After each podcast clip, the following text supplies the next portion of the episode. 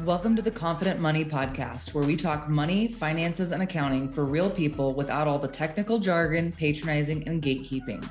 I'm your host, Caitlin Magnuson, and I'm going to be your new finance bestie. This episode is going to be short and sweet, and I debated it combining with one of the other ones, but I felt like it really needed its own as a standalone. One of the things that makes me different as a financial professional, financial educator is we're going to say I get a little bit woo, okay? I am a left brained individual with a creative streak. Uh, my business actually used to be called Left Brain Results. A few of you will remember that from way back in the day because I saw myself as the left brain accounting number side to the creative business owner's right brain that I worked with. And that's all well and good. And there's a place for that. I am a big picture thinker. I love seeing how all the puzzle pieces come together. Love it. However, I want to talk about limiting beliefs and money mindset because I don't think this season would be complete without having touched on those. And some of you may be like, oh, yeah. And some of you may be a little bit skeptical or a little bit dismissive. And I understand. I I came from a family who had some real still does have some limiting beliefs. Um, a lot of my family, extended family, didn't talk about money. Good, bad, and different. Um, thought that a lot of rich people were bad people, evil people, greedy people. Yet also desired financial security and if you think, if you want to be wealthy and you want to be able to have the finances and the ability to donate to causes that you want to support to make as big a difference as possible, but you believe that wealthy or rich people are inherently evil or greedy, don't we think that subconsciously you might kind of block yourself from becoming the wealthy person that you think you want to be? So, this is not going to be as in depth as you all would need it, but I want to bring it to your attention that being aware of some of your limiting beliefs that pop up. Maybe it's ugh, money doesn't grow on trees. Maybe it's work has to be hard, or I can't love my work, or I never have enough money. Or maybe it's I always have just enough money. That's one that's been one of mine for years. And I have, I have always had enough money. That might have looked like putting stuff on credit cards. That might have looked like getting a raise or having a deposit come through from someone at just the right time. I always had enough money, but I didn't have overflowing money. I didn't have abundant money. And that is something that I had been actively working on for the last couple of years. And I'm now finally getting to a point where that is actually becoming a reality because sure enough, beforehand, my income has doubled, tripled, quadrupled, and I still only had enough, right? I had I had enough. And it was mind-boggling to me, but a car would need to be fixed or I would buy something else for the house, or you know, we would look to move, or we would go on a trip. I was really good at finding a way to spend any extra money and analyzing that and honestly working through that and working through like having an abundance of money, having an overflow of money. What did that look like? What did that feel like? What did the energetics of that? And again, we're going to get a little woo here, but what did the energetics of that feel like? What is the Caitlin that that's at that point? Like what what does she do? What is my day? How do I feel? How do I interact with those around me? How do my client and team experiences change? And stepping into, because you can look at the science of it, so much of what we're able to visualize helps us shift our reality and shift our subconscious and our limiting beliefs. Hey, if you're enjoying the show, make sure you subscribe and join our community at confidentmoneypodcast.com, where we share resources and all of the money happenings. Plus, you can send feedback and suggestions for what you'd like to see covered in future episodes. That's confidentmoneypodcast.com. Okay, back to the show. I know you've probably all heard that, you know, basically the brain can't tell the difference between memories and visions, if I remember appropriately. And that's why you will see a lot of, you know, high performing athletes that go through visualization exercises. And we're looking at something kind of similar here. You know, it's something that I practice regularly um, in many aspects in my life. And I also want to encourage all of you. So as you're you're assessing what comes up, right? Maybe your parents never had quite enough. And you ended up feeling that you too will never have quite enough, or you're never quite worthy of having enough. Why? And you're going to write an answer down. And then you're going to go, okay, but, but why? And you're going to go further. And if you feel that you need someone to work through this with, there are a lot of really great money mindset resources out there limiting belief resources, but doing some work to understand your own personal baggage, we're going to call it, okay, right? We all have different limiting money beliefs, scarcity mindset that pops up, all of these things. I'm not here to tell you that they just magically go away. I have had similar, you know, things pop up over the over the years. I'm like, wait a second, like feels like whack a mole. Sometimes you're like, I, I thought I'd gotten that one handled, and there's a saying that one of my old business coaches has had that, that was like, you know, new level, new devil. You may have that same thing pop up in a different way when, you know, you take on this new really big job or you bring in this new client. You're like, wait a second, I thought we we knocked this out. And you may have, but it may still come up in a, a new way, in uh, you know, a transfigured way than it had in the past and that's okay we're to acknowledge it and we're to be like okay well where's where's this coming from cool where is this not true and this comes up a lot too when people are looking at pricing think of being a business owner right or think of even if you're in corporate and you're like oh, people don't pay for that yeah, but someone does. Like, where can you disprove that? I work with a lot of creatives, right? So, we're going to say you're a photographer. People won't pay $10,000 for a wedding photographer. Yeah, except they do. There are people that make way more than that. So let's find some examples. Who are people that you can find that you know are charging that? What does their work like? What are they doing? What is their client experience?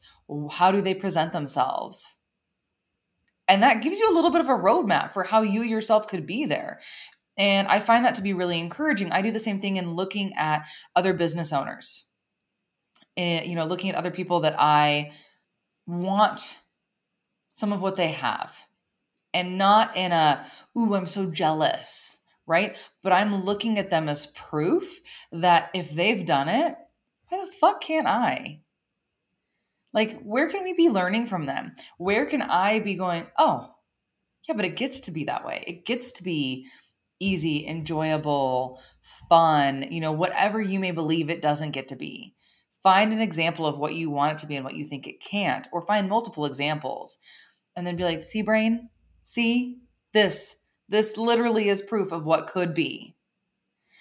And I want us all collectively, if you take nothing else away from this episode, I would really encourage you to have a gratitude practice because I don't want you sitting in this stage of wanting, right? And that's part of what i practice with like vision boards and intention setting and all of that is getting really really clear on my intentions getting really clear on what i want which we've talked about in this season with your finances with your future with what you want your life to look like. We're getting really clear. We're laying out what that feels like. We are making plans. And then we're letting go of our death grip on it. We have a plan we are doing our thing. We are taking the steps. We are being grateful for everything that we currently have in our life. And we are moving forward. And then we're pausing every three months, every year, whatever, to assess that that is still what we want and that we are still taking the steps that we want. So, where in your life can you be practicing gratitude? Because for myself personally, I credit that with being one of the biggest game changers for my business and for myself personally. Because if you have ever, and I'm going to give you this as, an example, okay? and this happens a lot with my vision board stuff too. Let's say you want to buy a red Jeep and you're like, yeah, yeah, yeah, I want to buy a red Jeep. I want to buy a red Jeep. And you go out and about, and now all of a sudden, all you see are red Jeeps. When before you didn't see them or you weren't aware of them. That's because you've brought your awareness to them. And then your brain is showing you, look, look, see, there's a red Jeep. There's a thing. There's a thing. Similarly, we want to be finding the things that we're grateful for with our gratitude practice, with our manifesting, with our intention setting, right? So if every morning I get up and I'm focusing on things in my life that I am grateful for, and let's be realistic, it doesn't happen every morning. Sometimes I wake up and I completely fucking forget that I'm supposed to be grateful, right? I may have been sour. I may have woken up in a weird mood. I may have woken up because a dog needed out and I come back to it later in the day. Or I walk outside and it is perfect and it is sunny and it is warm find the moments and find the things to be grateful for. So I'll pause in that moment and just acknowledge how grateful I am for where I am, for my house, for my friends and family, for my team, for my business, for this moment right here, this sunny, perfect day. Find it, acknowledge it, and then you will be noticing more of it. It's a self fulfilling prophecy. The more things that you express gratitude for every day, every hour, twice a day, whatever it is that works for you, the more you make this a habit, the more your brain is seeking these positive things that you're being grateful for. And then it starts to become easier to be grateful for them. And you notice more good things in your life. And it feels like such a snowball effect gratitude practice has been the biggest thing that has changed for me. And shameless plug, it's not for my book, although it will be eventually. Um, Thank and Grow Rich, not Think and Grow Rich. This is a, I'm going to say parody or spinoff of Think and Grow Rich by Pam Grout is one of my favorite gratitude books, we'll say, to get you started with playing with this idea. I first read it in early 2017. And I loved it. It's easy, it's fun, it's light. You can open it up and pop into any of the chapters, and they have what she calls party games. They're fun ways to find gratitude in your life and to make it a part of your life. So I really recommend, I don't know what the audiobook is like. I'm very much a physical book person for things like that. Um, so I bought it. We'll link it in this episode in the show notes and have fun with it.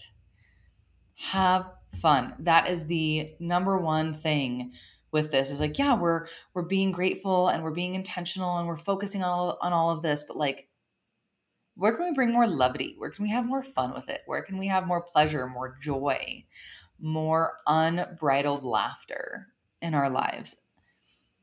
And then you'll see the same thing with your intentions, right? Gratitude is, I feel like, for what is in the here and the now, is for where I am, what I've done. Intentions or you know my vision board setting or things of that nature those are for things that are to come to pass and it's a very similar process for me where i'm with this financial blueprint right with this financial planning where can you be speaking your future self into being i am a person who I am an author. I am a successful multi six figure business owner. I am, you know, able to work 4 hours a week. I am whatever it is. And say it as they are now and hold what that version of yourself looks like and then go out and do your thing. So the biggest difference I think is that I'm not here to just give you strategy and I'm not here to just give you the energetics and the woo. This is the two of them together. We are going to get clear on our intentions. We are going to set those intentions and then we're going to do some fucking work to achieve them, right? We're going to put the ball in motion. We're going to you want to make more money and you're in corporate? Cool. We're going to advocate for a raise. We're going to look for an additional position. We're going to look to job hop. We're going to put all of that out there and we're going to put the effort in and trust that it's coming to us. We're not just going to go, oh, yeah, you know, I want that. And then sit back here and be negative about our job and hate everything that's going on because that is not going to serve ourselves. That is not going to serve your future self, your future vision of who you are. So it's the combination that's really powerful, right? Setting the intention, getting really crystal clear on what that looks like, holding what it feels like, letting go of that death grip, and then taking aligned action. Putting one foot in front of the other to do what you can to move yourself towards that goal. If you loved this episode, make sure to leave a five star review for a chance to win a free financial strategy session with yours truly, Caitlin Magnuson. We do the drawing the first week of every month, and to be eligible, you'll want to leave a five star review and include your IG handle so we can contact the winner. I'll see you next time where we'll chat real finances for real people.